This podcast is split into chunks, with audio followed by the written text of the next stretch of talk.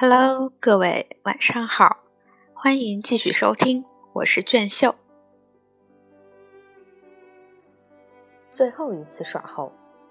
二零一二年秋，杨林贵去了江苏徐州和山东，这也是他最后一次外出耍猴。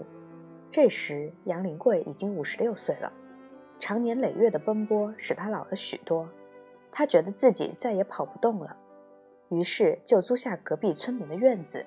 开始学着饲养、繁殖猴子。二零一三年六月八日，我再次来到杨林贵的家，想看看杨林贵的猴场办得怎么样了。杨林贵的猴场由邻居家的一个废弃的小院子改造而成，从六只猴子开始养起，一年后，猴子的数量就达到了十六只。这对他来说已经很不容易了，可以算是一个好的起步。杨林贵拉出一只猴子给我表演。大概蹲着的时间太长了，他喊猴子的时候，身子不自觉地往前倾。这时候我才发现，杨林贵老了。二零一四年一月，正是猴子怀孕的时候，杨林贵饲养的猴子一下死了六只。正在孕期的母猴有六只流产，经检查才得知猴子得了病毒性痢疾。杨林贵刚开始养殖，没有经验。没有及时观察到猴子发病的征兆，结果造成了一万多元的损失。正是这次猴子得病，让杨林贵和家人学会了自己给猴子输液、打针。这一年没有下雨，气候干燥异常，村子里的养鸡户一下子损失了上千只鸡，猴场也有不同程度的损失。有养殖经验的猴场损失会相对小一些。豹子龙是豹湾村的支部书记。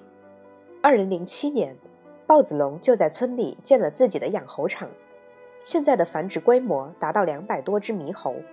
他认为，外出耍猴的生存方式注定会终结，因为这种表演没有艺术成分，加上现在人们对动物的保护意识增强，这样的耍猴方式已经不被人们欢迎。二零一三年六月，张云尧的猴场也开始兴建，他的猴场占地一百七十多亩。里面可以养鱼、种植果树、莲藕，按照生态园来进行建设。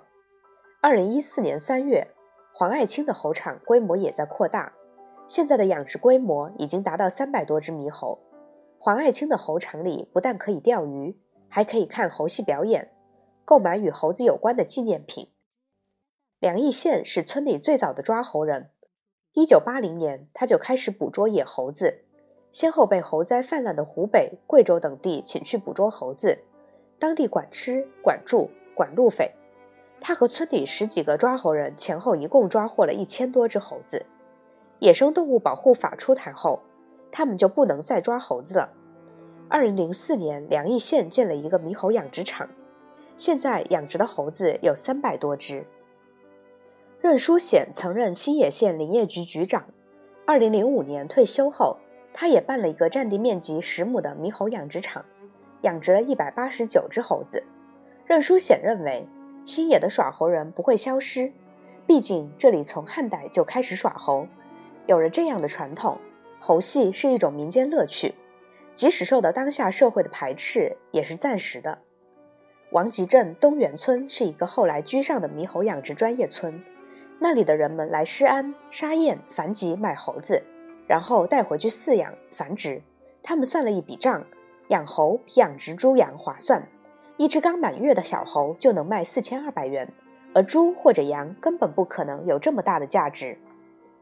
一岁以上的猴子可以卖五千元以上，如果卖给医学机构做实验，则价格更高，可达九千五百元一只。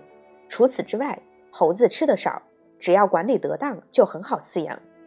如今在施安乡沙堰镇。樊集乡王集镇有十家大型猴场，最大的养殖规模达到一千多只，小型的农户养殖场估计有几百家。二零零零年，经河南省林业厅批准，沙堰镇的猴戏艺人赵哲民和一个广西客商合资一千六百万元，率先建成了全省最大的猕猴繁育驯养基地，占地八十亩，有猴舍二百五十间，一年可繁育出来三千五百多只猕猴。并向国家科研单位提供科研猴。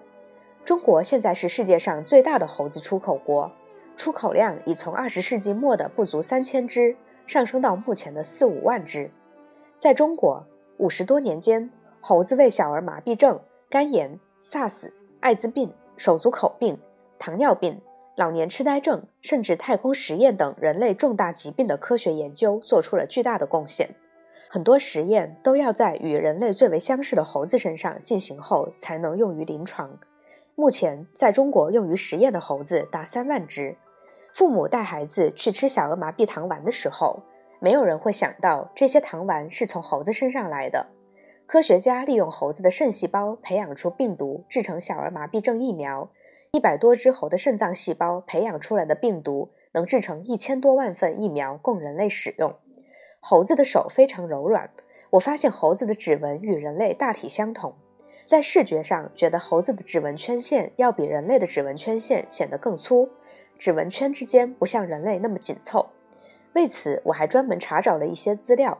迄今为止，科学家尚未发现世界上有两个指纹完全相同的人。作为与人类很接近的动物，猴子的指纹也没有重复的。